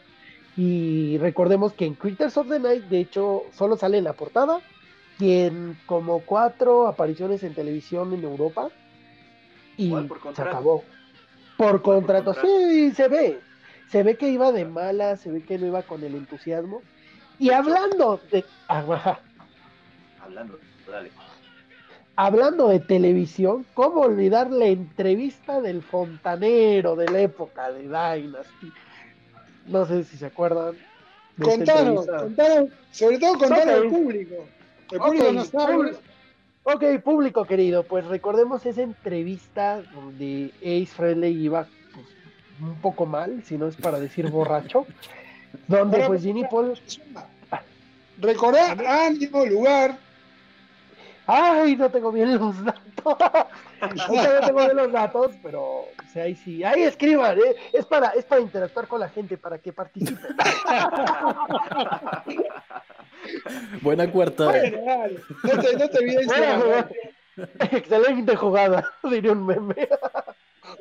Bueno, el caso es de que pues también es uno de los tropiezos que tuvo Dynasty de, este- de estas apariciones en televisión, donde Gene y Paul ya no estaban contentos, o sea, era ya incómodo ah, para los cuatro, y era como de Ace ya le valía, ya dijo, pues si Peter ya está más afuera que adentro, pues yo también ya le voy a entrar al desastre. Y esta entrevista sí fue algo incómodo, pero fue súper divertido. Sí, Vamos, fue que- un- es una anécdota que sigue vigente hasta ahorita. Pues es un ¿Vos te meme. es- ¿Estás hablando de la entrevista, la entrevista de Tom Snyder. Sí, Sí. sí. Ah, ah, está bien, sí, esa es, es una de las mejores, la que todo el Es que mundo sí. ama. si nos ponemos a ver, ya fue una especie en que Ace empezó a desafiar a Gina Paul de muchas formas y, y a darles como más motivos para que se separaran poco a poco, a poco a poco. De hecho, Ladrillos entrevista- en la pared. Nada de lo que pasó en la entrevista de Tomorrow, Tomorrow Show, se llamaba el show que, al que referías, eh, Sí. nada de lo que pasó estaba guionado y el tipo, el presentador, Tom Snyder, estaba encantado de que saliera así, porque salió una entrevista buenísima, pero vos notás la incomodidad de Gene Simmons. Tipo, Sus caras. claro, Lo quería clavar. Hay otra, no sé si han llegado a ver las tomas eh, cuando lo presentan a Eric Carr, las tomas que no salieron. Claro, el look, it's rock and roll. Qué manera de Ace de Es y, y- y reírse. Es Y Eric pobre Carr, Eric, chavo. eh, entra Eric Carr y lo empuja a Ace Frehley, ¿no? O sea, vos decís sí, también, eso es en Australia, eso que vos Sí. decís. Sí. Sí, es muy bueno también. Esas cosas, esas cosas las tenemos que poner después ahí en la página para que la gente las vea, independientemente de, de lo que estemos poniendo ahora, ¿no? También. Sí. Porque no, no nos va a dar todo el tiempo. Y ahora nos toca música. Ah, Ahora sí. nos toca música. Bueno, ¿con qué vamos? Y, segui- y seguimos revisando el disco, y seguimos revisando el disco Dynasty, y ahora nos vamos con el tema Charisma. versión de Gene, de Gene Simmons de su gira solista con Gene Simmons Band. Una versión en Estocolmo, una versión multicámara muy linda que, que van a poder disfrutar. Vámonos con Charisma.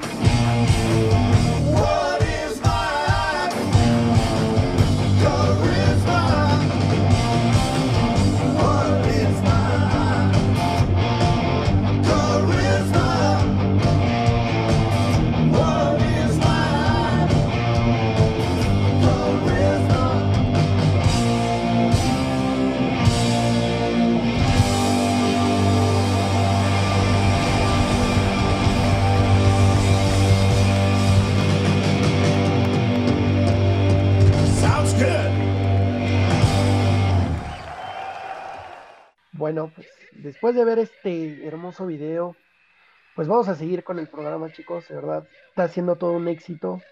Eh, este tributo que estamos haciendo hacia uno de los discos más hermosos, más nostálgicos que, que pudo haber creado Kiss. Y bueno, pues ahora toca hablar de, de lo que es la primer visita, no solo a México, sino a Latinoamérica, de Kiss. Año 1981. Kiss ya estaba en este en esta segunda alineación. Ya estaba Gene Simmons, Paul Stanley, Ace Frehley y Eric Carr. Eh, bueno, como muchos saben, que en México, pues desgraciadamente no nos dejaron tener conciertos de rock, sino ya hasta después de muchos años, ya hasta casi en los noventas o en los noventas. Sí hubieron varias presentaciones de otros grupos, pero Kiss no los dejaron. Se tenía planeado que vinieran desde el 77. O sea, eh, revistas como Conecte y, y otras decían, no, Kiss este, va a venir al Estadio Azteca, van a reventarlo, van a ser tres días. Y se fue aplazando la fecha hasta que llegó hasta el 94. Pero el 25 de septiembre de 1981 llegó el día. Kiss en México, pues aunque sea en un programa, en un programa de México, llamado Aplauso. Sí. Eh, este, este programa pues era, bueno, por Canal 13 lo pasaba, ¿no? El señor James Ford fue el afortunado que, que tuvo la oportunidad de entrevistar a Kiss y fue una entrevista muy rica. No fue la típica entrevista de aquella entonces, la cual se basaba en preguntas como de, este, ¿ustedes son satánicos? Eh, Jim Simmons, ¿es cierto que tienes un injerto en la lengua? O sea, no. Fue- fueron preguntas reales, o sea, fueron preguntas acertadas. Joshua, Lo, mande, te, te hago una, te hago- perdón que te corte, te hago una pregunta. Pero lo interesante era que, eh, ¿por, qué, ¿por qué tocaron Carisma y I Made for Loving You? Porque era lo que había pegado tan fuerte en México en ese momento, Dynasty había pegado tan fuerte que dijeron, vamos a tocar est- estos dos temas y no de The Elder, porque fue un Exacto. playback. Así es. Bueno, para empezar aquí vamos a poner un, un entorno.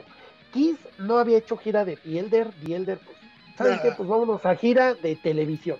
Puras presentaciones de televisión y tocaba México. Y como dices, ¿saben qué? No vamos a tocar nada de The Elder. Aquí pegó a I Was Made y Carisma.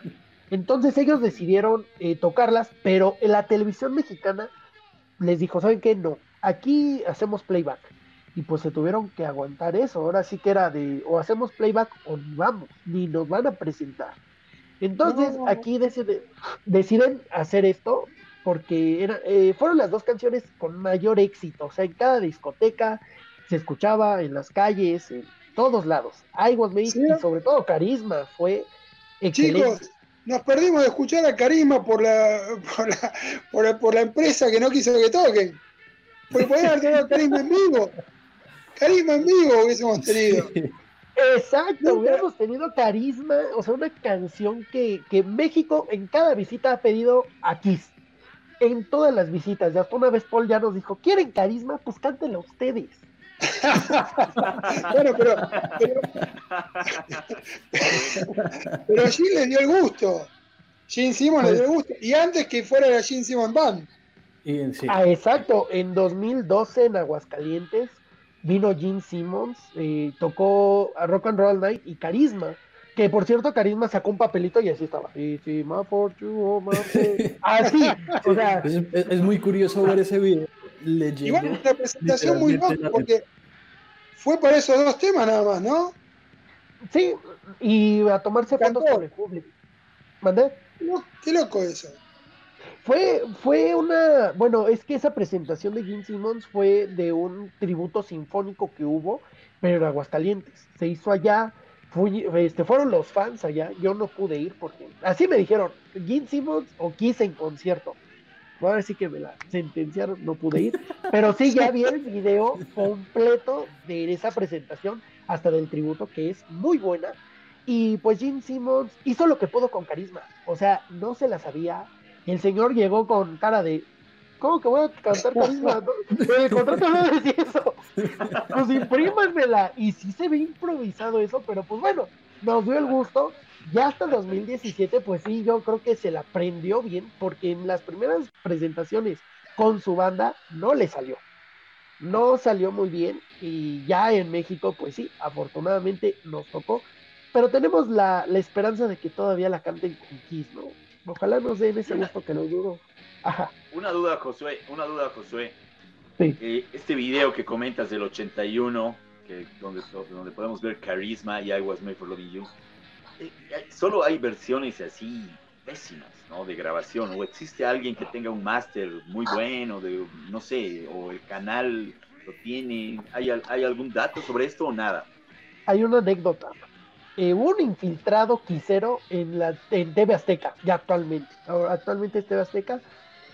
Eh, preguntó él, oigan, ¿y dónde está la, este, dónde almacenan todos esos, este, masters? Y le preguntaron, y, le, y le dijeron, pues, ¿cuál buscas? O qué no, pues cuando vino Kiss en el 81. Le dijeron, no, chavo, ese máster ya, te- ya de tener como tres novelas.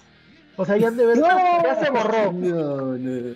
Pero, pero todavía tenemos la esperanza de que TV Azteca lo tenga, porque cuando vinieron en el 97 o 90, en el 99, sacaron I Was Made en una alta calidad, chula de hermosa, pero con imágenes de Kiss de otros conciertos y le metieron cosas que no le tenían que haber hecho. Y aparte un logo de Vive sin drogas, porque arruinó también la toma. Entonces, eh, con el paso del tiempo han salido videos de esa presentación, pero no han sido de la mejor calidad porque en esa época pues había grabadoras, había videocaseteras, pero no eran de la mejor calidad. Aparte, ¿cuántos años ya pasaron para que un VHS de, de, pues, de esos años Betamax. Pues exacto, Betamax, o sea, ya ni hay de esos, ni, ni yo O tengo sea, Betamax. De alguna manera, esta Ajá. historia es muy parecida a la que, a la que ocurrió con, con los archivos de Kiss en la Radio Globo de, de Brasil 83, que también Sí. se perdieron los archivos. Uno los... Ah, igual hay versiones que han mejorado y han salido mejores versiones, todo, pero, viste, se podría haber mejorado y seguramente debería estar el show completo. Y en Eh, esto, no sé, Eh, También, yo creo que Ajá. ahí influye un poco el tema de la, de la economía de los canales en esas épocas, de no poder tener almacenado todas las cosas y tenían que volver a reutilizar cassettes, Umatics, ¿no es cierto?, en, en esa época. Imagino, ¿no? Pero bueno, lamentablemente Sí. perdimos muchas, mucha documentación histórica, que histórica, que, es- que muchas cosas hemos debido perder, y sobre todo igual en México, en, en Argentina, que son países donde ha habido buena cantidad de artistas que han llegado, ¿no? En, este, ya a los 80. No, y, Pero- y pero se han sí- perdido, se han perdido bastantes joyas porque retomo tal vez un tema del programa pasado, de la leyenda de la grabación oficial del show de Eric Carr en el Palladium en el 80. ¡Oh! Otra vez. Que No, se no, no, dice, no, Ya lo había superado. Ya lo había se dice, superado. se grabó, pero puede que sea la grabación o puede que se haya perdido en el tiempo y nunca se va a saber, tal vez. Ay, Si la de Star Yo creo Wars que sí. 1, la, la- el cuarto episodio, y se había perdido, con eso te digo todo. O sea, era Yo creo que está. Chicos, yo creo que está lo de, Austra- lo de, lo de la presentación de Eric en el Palladium. Lo que pasa es que, como muchas otras cosas que tiene Kiss, están bien guardadas y no pienso utilizarlas. Mm. Ustedes recuerden, ¿por qué Kiss no saca, por ejemplo, no sé, como sacan varias bandas, y te sacan un disco oficial remasterizado y después te ponen los demos, por ejemplo? En Kiss nunca va a pasar, ni pasó. ¿Viste? No, y estamos esperando que Gun, una vez pase. Pasó con el Love Gun. Nada Pues más. sí, pero Love- la verdad, en cuentagotas. Y además, otra cosa, los temas de Peter extrañamente quedaron todos afuera. ¿Otra vez? Otra vez volví. Todos los temas que había hecho Peter quedaron afuera. ¿Viste? No sé por qué ocurren esas cosas. Pobre Peter. Pero es que las mejores canciones de Peter Chris son demos. O sea, hay unos demos como de los 90 Jenny Lee. que son metaleros. Jenny. Exacto, Jenny Lee. O sea, ay, son hermosos. O sea, hay muchos demos de Peter Chris que ¿por qué no existen en un audio pues, remasterizado? O sea, ¿por qué Peter, saben qué, chavos, no les he dado material? Vamos a sacar colección de demos de Peter Chris. Digo, no los primeros de Lee Chelsea, porque digo, son buenos a medias, a su estilo, pero prefiero yo de los 80s y 90s. Esos son Sí, los buenos. hay cosas muy buenas, muy buenas de Peter de los 80 que quedaban afuera. Y no sé, me, me dan ganas de escucharlo con muy buena calidad porque sabés que está bueno. Sobre todo para Romel, que le gustaba el primero de Peter, ¿viste? Cuento. Que solo Bueno, habla ¿qué con música? gente que le gusta el de Peter. Vámonos a música, Miguel. Miguel, vamos Bueno, a un poco vamos a la música. música, vamos a escuchar un tema también de, de Dynasty, como dice Paul Stanley, justamente Magic Touch, Magic Touch, Magic Touch, una de las canciones para mí más lindas de, de este disco y que de pronto ya comenzarían a ser eh, para mí un puntapié inicial de lo que serían pequeñas baladas, que tampoco son baladas, pero temas glam de, de Paul Stanley. Sí, Magic sí niños Touch. anticipados. Claro, anticipada. Magic Duck Australia 2007.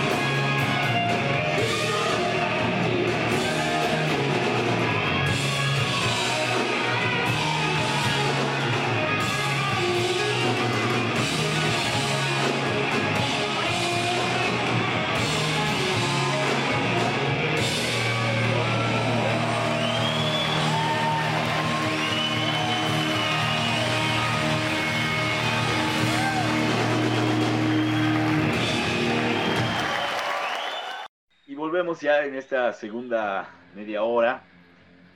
Y no olviden seguirnos en nuestros canales, en nuestro canal de YouTube, como también en el Facebook Live para poder ver. Y también si quieren escuchar, pueden buscarnos en Spotify o en iVoox. Estamos con Jason Ortega de Kiss Army Colombia, como también con Josué, que es de Yo Soy Cristiano, una página también muy conocida entre, entre los, quiseros. Y bueno, vamos ahora retomar el tema que estamos hablando ya desde, desde el primer programa, que es Kiss en Latinoamérica versus el coronavirus.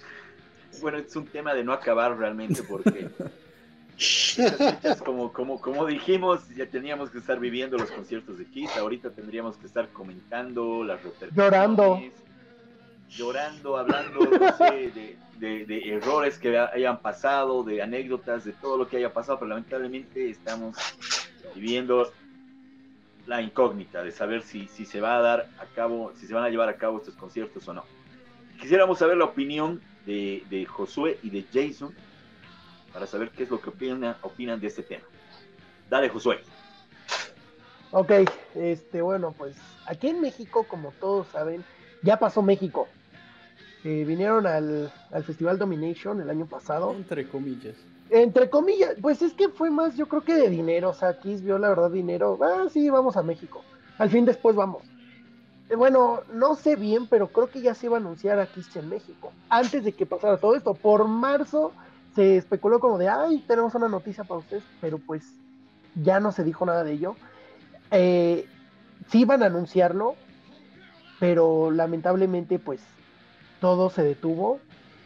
Y bueno, no solo el concierto, de, último concierto de Kiss en México, sino también actividades como el Kiss Lounge, que es el bar museo a nivel mundial por excelencia, y una tienda llamada Kiss Room, que también teníamos eventos, teníamos pues varias actividades, se detuvo todo. De verdad ahorita estamos en una situación preocupante porque no sabemos qué pase. Aquí en México muchos decimos, ya vi a Kiss por última vez en mi vida, ya yo sí lloré al final del concierto, pero pues muchos faltaron. O sea, faltaron más estados de la República, faltan muchos fans todavía. Muchas muchas personas se atuvieron de que no, es que van a venir después. Yo les dije, ¿saben qué? No se atengan, no se arriesguen a que ya no vengan. Ahorita ya está difícil la situación que pueda regresar aquí. De por sí, Jin, la altura le afectó como no tienen idea. Ya se nos estaba muriendo en Rock and Roll al Night. Pues, es que llegaron el mismo día, llegaron el mismo día y pues la altura de la Ciudad de México es horrible. Entonces, Joshua, sí, ¿cómo, cómo Vale. está el tema del coronavirus actualmente allá? Como para decir, bueno, eh, ¿podría, ¿podría actuar en cuánto tiempo por ahí, Kiss, vos pensás? Bueno, nuestro secretario de, de salud eh, se supone que nos había dicho que el pico, ya ven que hablan de un pico, ¿no? De la, Sí, sí, en todos de los países. ajá. todos los países. Bueno, el De pico, háganme curva. cuenta que hizo esto, ajá, de la curva. Bueno, la curva se aplanó, vamos a hacer un rectángulo, porque no, o sea, se supone que debió de haber bajado y no, se aplanó. Cada día aumentamos el récord, o sea, cada día van aumentando más lo- los casos y pues y ya nos quieren sacar a, a- a trabajar, o sea, es una situación de, de riesgo total. Yo la verdad, si, si dicen, ¿saben qué? Ya pueden salir, yo me voy a esperar. O sea, yo no voy a arriesgar mi vida ni la de mi familia por eso, o sea, por ya querer salir. Sí, ya me urge, ya me está afectando un poco el encierro, pero prefiero que me afecte a que me muera. O sea, Claramente. Claro. Bueno, me falta ver por una vez más por aquí. Acá particularmente sigue la cuarentena. Es la cuarentena más larga del mundo, la Argentina, ya sabían ustedes. Y acá está ocurriendo lo mismo. Tenés dos bloques. La persona que está teletrabajando y cobra un sueldo, dice, bueno, seguimos en cuarentena, no pasa nada. Pero hay otro sector que ya necesita salir a trabajar y quiere salir igual con, con los recaudos necesarios, pero si no te va a matar la cuarentena, te puede matar la inanición, por ejemplo. o sea, ese es el tema. Hay que comer, hay que trabajar y hay que tratar de encontrar una salida de alguna manera en conjunto, digamos. Que, que las dos cosas eh, se puedan llevar bien. No es fácil. Yo entiendo que no es fácil. Y algo pero me imagino que a todos nos va a pasar. Algo interesante que Jason nos puede comentar es que, bueno, él, más allá de ser quizá mi Colombia, él está viviendo y radicando ya desde hace unos buenos años en Portugal. De hecho, esta conexión la estamos haciendo desde Portugal. Y bueno, ¿qué nos puedes comentar de la visión Colombia como también de Portugal en este caso? Bueno, pues principalmente entro en el tema de Colombia porque pues aquí estoy representando a Kiss Army Colombia y ya te cuento Portugal, ¿no? Entonces, Vale. en este momento el tema de Colombia es preocupante, al igual que en Bolivia, al igual que en Argentina, al igual que en México, porque simplemente los contagios suben y suben y suben y no paran de subir. Estaban subiendo de a 100, de a 200, de a 300, pero la última semana han subido de a 700, de a 800, de a miles. Entonces es un tema bastante complicado. La gente necesita trabajar, no puede hacerlo. Los pocos que trabajan les redujeron sus sueldos. Entonces es un problema para todos. Y entrando ya con el tema Kiss, es, he llegado yo a la conclusión que Kiss y Colombia tienen un problema muy grande. Y es que si vamos al 2009, que fue la primera presentación de Kiss en Colombia, se llenó, fue de hecho un sábado santo.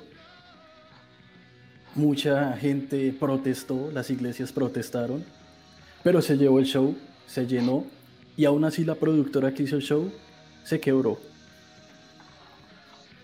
Ahora, Se quebró. se quebró. Vamos al 2012 cuando Gene Simmons anunció Rock and Roll All Stars, que yo creo que tú Miguel lo viviste. Sí, Bueno, pues entonces en Colombia no lo vivimos porque se canceló Colombia, Panamá, Venezuela y creo que estaba Costa Rica incluido. Entonces nos cancelaron allí. 2015 vuelve Kiss a Colombia por segunda vez. Era de nuevo en el Parque Simón Bolívar, pero hubo problemas con la alcaldía de la ciudad y se tuvo que trasladar al Estadio El Campín. Resulta que solo se vendió el 50% de la boletería, un poco más. Y para ese concierto solo hubo gente en la cancha del estadio y no hubo nadie en gradería. Y la cancha del estadio no estaba llena ni a la mitad, lo que le tradujo pérdidas a Ocesa, a los patrocinadores y fue tal vez lo que le dijo a todo el mundo, Kiss nunca va a volver a Colombia. Era técnicamente imposible para nosotros decir Kiss va a volver a Colombia. Ya era un hecho que, que nunca iba a regresar. Y ahora entra Mood Concerts eh, con la idea de traer a Kiss para el End of the Road Tour. Se da todo. Se vende la boletería casi sold out. y pasa esta situación del COVID-19 y se aplaza. Entonces, bueno, ya tenemos fecha, ustedes también tienen fecha nueva. Se supone que es el primero de diciembre, pero igual tenemos que guiarnos también por la banda. Y Gene Simmons lo dijo muy claro. Kiss no va a regresar respecto a lo que digan los gobiernos de los países. Kiss va a regresar cuando haya una cura inmediata al virus. Nosotros vamos a salvar vidas y no a Una ganar vacuna. dinero. cuando haya una vacuna, prácticamente. Exacto. Entonces, por más que haya una nueva fecha, eh, tenemos que ser realistas que es muy posible que eso no suceda. Y puede que haya una tercera nueva fecha, como puede que muchos de estos países se caigan y ya no tengan un show. Sigamos Horrible. hablando un poco más en el siguiente, en el siguiente blog. Y bueno, vamos a algo de música, Jason. ¿Qué- Ok. qué tenemos? Entonces ahora nos vamos con un tema de Ace Frehley. Esto es Hard Times, en 1995, entonces disfrútenlo.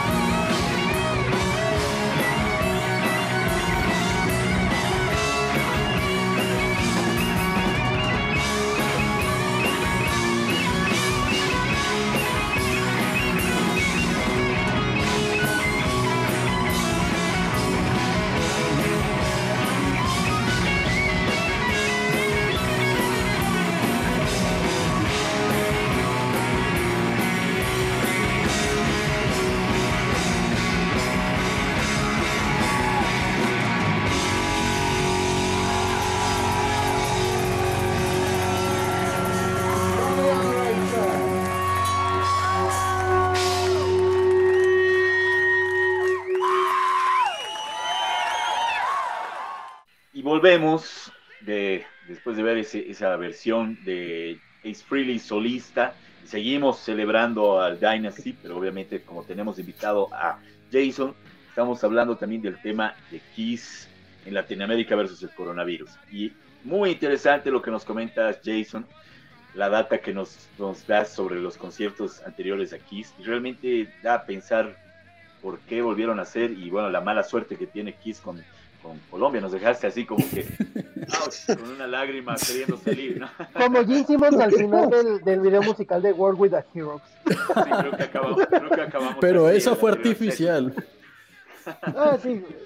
Nos quedamos todos. viendo, ¿y ¿Qué tema ponemos? Por un lento, decía. Vaya, pero No tenía que podemos ser realista.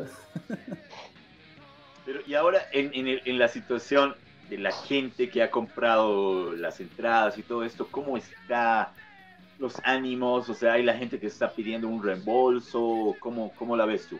Bueno, pues el dinero técnicamente sigue retenido porque hubo un aplazamiento de fecha, ¿no?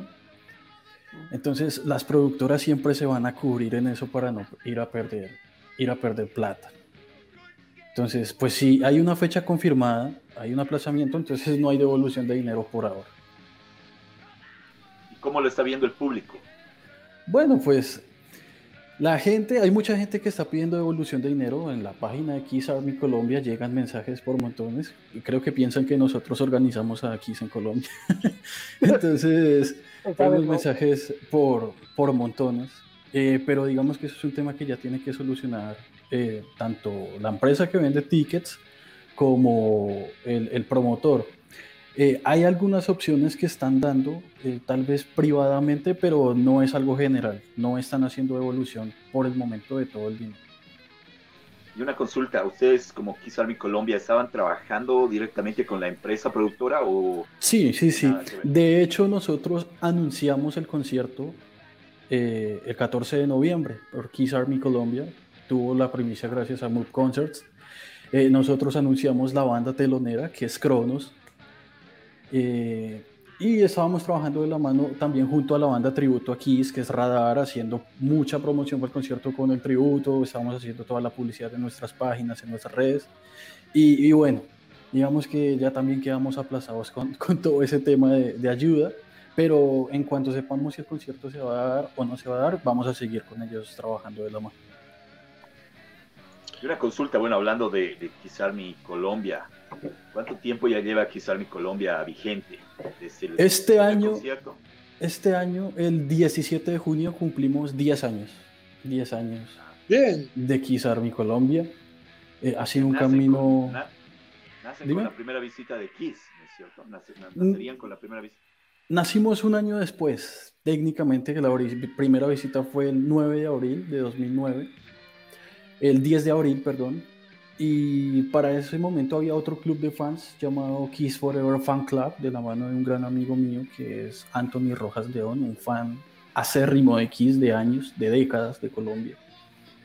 Y bueno, digamos que ese club eh, se volvió más personal, más de amigos cercanos. Y la idea de hacer Kiss Army Colombia fue llegar a todo el público, llegar a todos los fans en todos los rincones del país y por qué no aprovecharlo por estos medios tecnológicos, ¿no?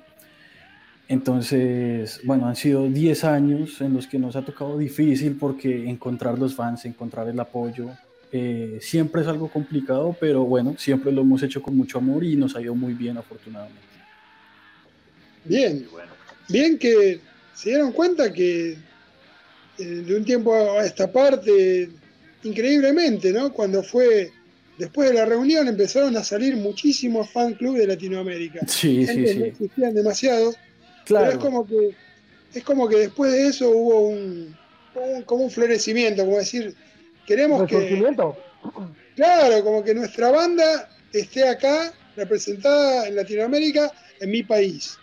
Y, eso sucedió en todos los países de Latinoamérica. Y si nos ponemos está- a ver, de, Sí. del 2005 en adelante empezaron a surgir muchas Kiss Armies en todo el mundo, adoptando el modelo Kiss Army, Kiss Army Spain, Kiss Army Tal cual. Norway, Kiss Army Argentina, Kiss Army Chile, Kiss Army Bolivia que lleva más de 30 años y eso es un hito.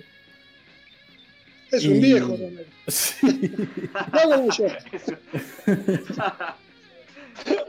Bueno, Pero algo- no, algo la verdad que interesante- algo, algo interesante de, de lo que comentas, efectivamente, ¿no? Mira, eh, Jason, nos conocimos hace muchos, muchos años atrás, cuando hablábamos para lo que era Bruce Kulick, ¿no, es- no es cierto? ¿Te acuerdas? Sí, Te contacté hace, hace muchos años atrás y te pasé el contacto de ABBA, ¿no? Del manager de, del manager. de, de- de Bruce Kulick, ¿no es cierto? ¿Te recuerdas esa vez? Y bueno, Kiss Army Bolivia en realidad sí, sí nace en el 89 y tiene una actividad. Y Kiss Army Bolivia tiene, es, es tal vez una de las más antiguas a nivel sudamericano y es activa y todo eso. Pero Kiss nunca llegó a, su- a- a- a Bolivia y ni tiene pensado ¿no? en llegar a Bolivia. Y ustedes, o sea, las demás armadas en Sudamérica, ha llegado a Sudamérica, toda Sudamérica, Kiss, a toda, toda, toda Sudamérica, menos Bolivia. Menos Bolivia. Sí, y de hecho, Ecuador, Paraguay, todo. un día, un día de hecho le pregunté a Romel cuál era el mayor mito que, que- que existía. Y él, ¿sabes lo que me dijo? El mayor mito es que Kiss venga a Bolivia, dice.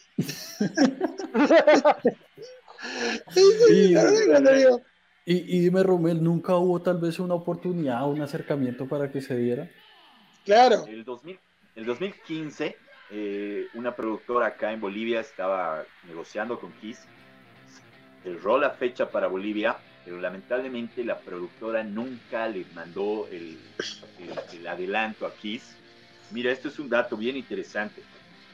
Esa fecha la perdimos y se la pasó, el, eh, o sea, el promotor no podía perder la fecha y, y le- prácticamente la regalaron, o sea, la vendieron a menos precio a Uruguay que lo anunció eh, faltando un mes, casi seis semanas, por decir, para el concierto. Entonces le tuvieron que regalar la fecha así.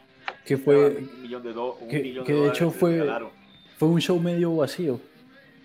Exacto, fue, tuvo como ocho mil personas más o menos. Sí. Entonces, y era, chicos, la mayoría eran argentinos que se dieron cuenta que había poca gente y fueron, porque no tiene, que- no tiene público, lamentablemente Por no tiene ejemplo, público que hiciera Uruguay, pues en mi toda gente experiencia, en mi gente experiencia mayor. yo he viajado de, de Buenos Aires a Montevideo eh, en autobús, en avión y es muy cerca, entonces es como Sí, ir de ciudad a ciudad a ver a, a Kiss. Igual, Romel, ustedes tuvieron su revancha con Gene Simmons en Bolivia, Y declarando el día quisero boliviano que el día eso... hizo boliviano, y además eh, quiero que ahí de pronto Gene se dio cuenta que había un buen negocio que no estaban viendo. No, mira, a Jim, a Jim- a Jim le gustó, a Jim le gustó mucho, obviamente, la, la ciudad, le gustó el impacto, le gustó, mira, tocar donde, donde tocó, o sea, tocó con, con más o menos con 6.000, 7.000 personas, eh, tocó junto con Dee Snyder, con, con Tarja Turunen de, de Nightwish, pero eh, él dijo, ¿no? Kiss en Bolivia el 2018, dijo, al año. Entonces todos nos quedamos con esa idea de que él iba a molestar. Y efectivamente, mira, algo que les comento, al día siguiente de que fue el concierto de Gene Simmons, Gene Simmons molestó y presionó a la productora que lo trajo para cerrar Kiss. O sea, prácticamente dijo, cerraremos Kiss ahorita, o sea, no importa qué, qué lo haremos, pero lo cerremos en ese momento, ¿no? Y ya se hizo mandar contratos y todo, o sea, Gene Simmons estaba negociando prácticamente la, la llegada de Kiss a Bolivia, pero siendo realistas, y esto hay que ser claro y ya más, más subjetivo, lamentablemente Kiss en Bolivia no llenaría y sería un, un- un problema económico terrible para, la, para las productoras que lo realicen. Como, como cuenta Jason en, en Colombia, lamentablemente sería algo así y, y acabaría la productora perdiendo mucha plata. Acá las productoras que han realizado conciertos de rock han acabado perdiendo o empatando en el mejor de los casos. ¿no? Entonces, acá en Bolivia realmente no funciona el tema de hacer conciertos de rock. Sí funciona hacer conciertos de, de, de otros géneros y les va muy bien, pero el rock no funciona. Lamentablemente, Kiss en Bolivia es, como dice, como me- le dije a Miguel, un mito. ¿no? Sé que Gene Simmons ha presionado, ha prometido y hasta el día de hoy debe querer llegar, más que todo por el tema económico, más que por hacer Bolivia, por decirlo, pero es, es, es imposible. No, no quiero ser mal tipo, pero es imposible porque una lo- logística se iría al tacho y lamentablemente se perdería mucha plata. Hoy es el Mira, día de las Romel. caras largas en The Kissing Time. Romero, No, pero yo que. ah, adelante. como está la situación, perdón, como está la situación hoy en todos nuestros países, creo que estaría difícil que venga ahorita mismo, como dice eh, cualquiera de ustedes, va a estar muy difícil de que, de que venga por ahora, por lo menos hasta como dice eh, Josué, o como decías vos también, Jason, hasta por lo menos mediados del año que viene, no Sí, creo claro. que puedan venir. No hay y, por manera. ejemplo, hay un tema que no mencioné, y Colombia, por decreto presidencial, tiene suspendidos los shows hasta el otro año. Claro, bueno, por eso. Acá también, ¿eh? Acá también. Ah, y aquí eh, nuestro presidente cuando se le hinche. Y Sí, sí. Y bueno, vámonos, vámonos a música y se- luego seguimos hablando en el último set. Y bueno, vamos a escuchar ahora el cover, el cover de la semana. Y, lo trae un- un- un- una persona que es Craig Sims, que se le ocurrió hacer instrumentalmente toda, toda la versión del X-Ray Eyes, que también continúa siendo el, este especial del Dynasty. Pero nuestro querido aquí amigo Miguel le metió un poco de mano a esa versión. ¿Qué es lo que hiciste, Miguel? A ver, cuéntanos. No, simplemente en el momento que nosotros estábamos organizando, estábamos pensando en hacer este programa de Dynasty y justo Matías Repeto, de Kid Fever también, me pasó ese tema y dice, mirá qué bueno, miren qué bueno, esto es un regalo por el aniversario de Dynasty, dice, y me pasó la versión eh, a capela, cantada por Gene Simmons, y cuando vos me dijiste del cover y yo vi esto, digo, bueno, estaría bueno que lo fusionemos, a ver cómo queda. Hice un trabajito con un programa y bueno, es lo que van a escuchar ahora, que esperemos les guste. Es un, un Frankenstein de la música, ¿eh? de la música de. Kiss. Esperemos que funcione, esperemos que les guste.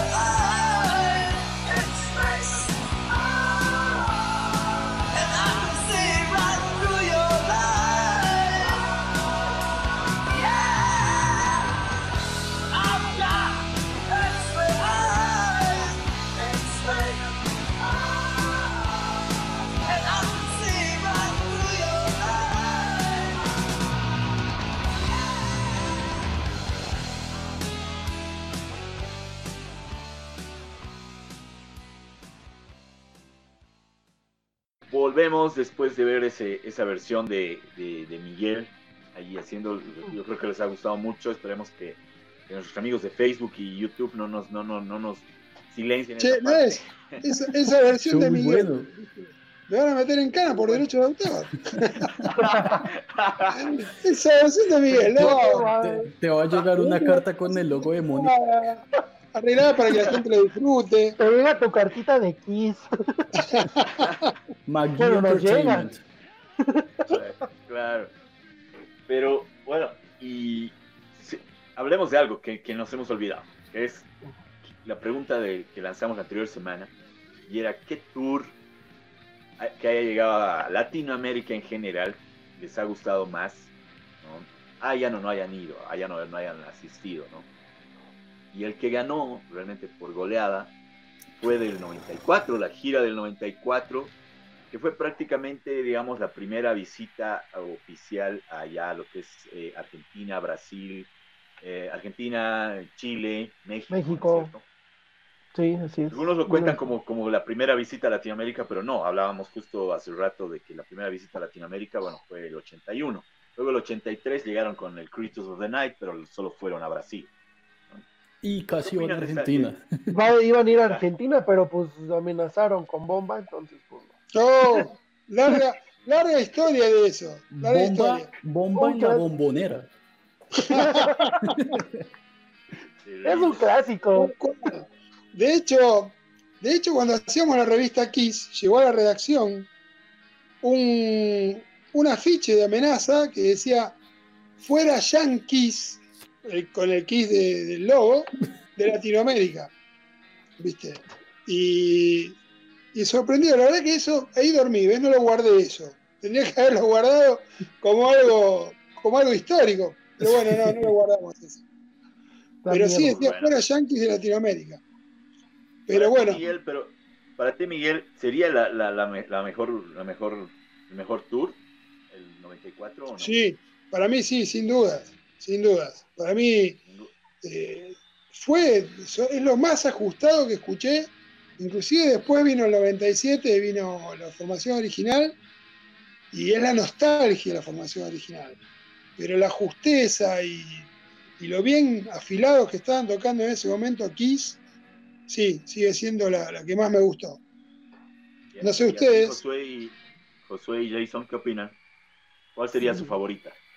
94 claramente, pero si nos ponemos a detallar la pareja, la dupla que hacían Eric Singer y Bruce Kulick, junto a Gene y Paul en ese momento, simplemente hacían de Kiss una bomba. Entonces, ajustados con la técnica, con el tiempo, con la voz, con la guitarra, con la batería, todo en su punto, entonces gana por goleada el 94. Sí, Uh, sin duda, 94 fue un año. Principalmente aquí en México, eh, Kiss en el 94 fue un concierto totalmente musical, no fue show. O sea, es lo bonito de que Kiss vino a demostrar que eran musicalmente hablando. ¿Por qué? Porque todo el escenario se quedó, se quedó allí en Argentina. Entonces, pues aquí trajeron un escenario súper sencillo, un logo de Kiss con una S que no prendía y nada más con un petardo hasta el final del concierto, ¿no? Un O sea, no hubo- petardo. Sí, o sea, hubo un... y. ¿A cuál de los cuatro le estás diciendo petardo? Perdón. No, no, no. Perdón, No, ¿qué, significado que no conozco? Un cohete, un este fuego No, artificial, una explosión. No, o sea, sí, un petardo es como una explosión, pues. Bien, me yo bien. No sé, Jason, qué pensó. No, no, nada ofensivo, nada. Just kidding. Bueno, también otra curiosidad de, de- de esa presentación de Kiss es de que no hay video. Lo más cercano que tenemos es la presentación de Chile, que fue una semana antes, y de hecho fue el mismo escenario, fue creo que hasta el mismo set list, y pues es lo más cercano. O sea, los fans que estuvieron en aquellos años ven ese video y de verdad que, que le imaginan que es, sí, lloran. O sea, y créeme que si existiera el video de aquella presentación, llorarían. O sea, muchos quieren ver aunque sea una canción, ya no el concierto completo, una canción. Y pues también los nuevos fans, ¿no? O sea, porque tenemos casi todas las presentaciones de, de Kiss en México en video, pero no, desgraciadamente no hubo forma. Dicen que hay una grabación, pero sigue siendo un mito. No es como que, ay, la tiene fulanito, a ver, no las va a poner. No. Si la Yo- tiene yo- no la va a soltar. Ajá. Te hago una pregunta. ¿Existe una presentación en video con buena calidad del 97 del show de Kiss en Mm, México? Existe, hubieron en el 97 tres fechas, el 7, 8 y 9 de marzo. Eh, existe nada más la del 9. Y eso tres cuartos, porque el final del concierto ya no le alcanzó cinta al que lo estaba grabando. Lo grabaron desde la parte de arriba del recinto y pues se ve bien, o sea, pues nada más lo que se tiene que ver. Eso sí, los audios sí existen, pero video Sí. nada más de una presentación. Y creo que de otro día, de otro día las dos primeras canciones. Porque aquí en México sí dejaban grabar nada más las dos primeras. O sea, sí te podías llevar tu cámara, pero nada más las dos. Detroit Rock City y. No, Dios y King of the Nighttime War. Entonces, y- pero sí hubo una persona que grabó todo el concierto. Pero su error fue grabar Pantera, porque aquí abrió Pantera y grabó todo el concierto de Pantera y de X ya no le quedó cinta o, o pila. Entonces ese fue el problema. Qué error. Sí. Bueno, Y sí. Acá la del 97 no existe, en video no existe. Existen ¿Argentina? un par de temas nada más que grabaron algún, algún canal de televisión que existe, Dios creo y no sé qué otro más. Y en audio sí existe. En audio sí existe casi todo el concierto. Creo que el primer tema no está nada más, pero con buena calidad. Y hace poco, no hará mucho tiempo, eh, alguien lo subió con buena calidad y sin la intervención casi de, de los locutores, ¿no? Porque lo habían pasado por radio ese concierto. Es bueno, es bueno saber. A mí siempre me interesa saber como, como fan eh, qué es lo que, ¿Qué lo que existió, qué es lo que hay, qué es lo que no. Bueno, bueno. Hay una curiosidad, y este me, encantaría, me encanta compartirlo con argentinos, de que aquí en México, en televisión nacional, pasaron el concierto de Argentina del 99. No existe video de México 99. Y quieren pasar el de Argentina como por el de México. Pero pues aquí nos dimos cuenta porque Ah, las lo gradas. pasar. Sí, lo hicieron pasar y las dijeron, ah, me quise en México 99. no, porque en el recinto donde aquí se presentó no hay gradas, es el Foro Sol para los que gusten buscar. El Foro Sol, el, este, el autódromo Hermano Rodríguez, entonces este, no hay gradas en la parte de atrás y allá sí, o sea, sí se ven perfectamente. Pues dijeron, no, pues Perdón, la parte que Paul presenta y dice, hola, Buenos Aires, que lo cortaron, ¿qué pasó? Ahí hicieron una edición toda mafufa, toda mal hecha. Pusieron este segmentos como prehispánicos. Es interesante ese programa, pero sí dejó mucho aquí. de- Y aparte unas entrevistas muy raras, o sea, entrevistaron a la gente y pues como que no, no funcionó. No eran mexicanos. no, no, no. Oye, qué, qué buena. Le decían, che, pero ¿cómo? Y el che decía, "Y esto no es mexicano, dijo. No, las entrevistas sí eran de México. O sea, haz de cuenta que Claro. grabaron al. Las entrevistas sí eran de mexicanos. Sí pasaba la gente y todo. Pero el concierto, o sea, la parte donde X canta, es todo Argentina. Y la pregunta del millón es: ¿por qué no pasaron de México si estaba la televisora? Nada más existen dos escenas que encontré en un video que tengo en DVD. Y eso para la- lo encontré para hacer una portada de Facebook de todas las veces que Kiss ha venido a México. Porque no hay ni foto, o sea, hay poca, poco material. Un audio horrible también. O sea, no existe. No existe nada del Tengo 99. en mente un concierto de Kiss en México con banderas argentinas. Ajá. Sí, sí, sí, sí, sí. Sí, sí, sí. Sí, la gente no se la tragó, la verdad. Sí se dieron cuenta. No importa. Josué, si no, no tiene buen audio, le ponemos el Argentina y ya está, listo. No, pues, pues sí, de hecho, el, de. Pues eh, México ha adoptado. Pues es que no tenemos de concierto del 99. De por sí fue un mal concierto. Muchos dicen que yo creo que estaban peor ahí que en el Dynasty. Hablando de Dynasty, yo creo que en la gira de Psycho Circus estaban peor los cuatro. Ya los ánimos, los problemas. Creo que fue mejor gira Farewell Tour. Mil veces. Bueno, y ya nos despedimos. Y bueno, antes que nada lanzamos la consigna para el siguiente programa. La pregunta clave es muy simple. ¿Cuál es el tema que prefieres que inicie Kiss un concierto, ¿no? Ya sea Deuce, Detroit Rock City, o alguna cosa súper rara que pasó en Argentina igual, que comiencen con 100,000 Years, creo que inédito totalmente, ¿no? Y, y bueno, esperamos sus respuestas la siguiente, ah, durante, la- durante el programa, en, durante la semana, en nuestras redes sociales, en Facebook, en YouTube, todo. Los dejo, un- muchas gracias Jason, muchas gracias Josué por Muchas gracias a ti por la invitación. Gracias chicos por participar en Kissing. Time. Este gran programa que realmente me gusta cada día más. Me gusta chicos cómo salió. Así que bueno, nos vemos la semana que viene, domingo, 21 horas Argentina, Bolivia, ¿qué hora? 20. Bien. Hasta luego chicos. Nos Bueno, vemos. chicos. Cuídense mucho, muchas gracias a todos por, por este, por, por vernos y pues vamos ya a despedirnos con eh, la última canción, la cual es Save Your Love del señor Ace Frehley desde el Kiss Cross 8. Así que muchas gracias a todos por vernos. Cuídense mucho. Gracias a todos por, su- por su tiempo y nos vemos la próxima.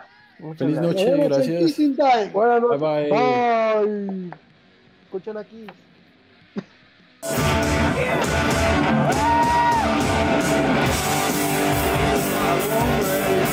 I was your man. You were good looking.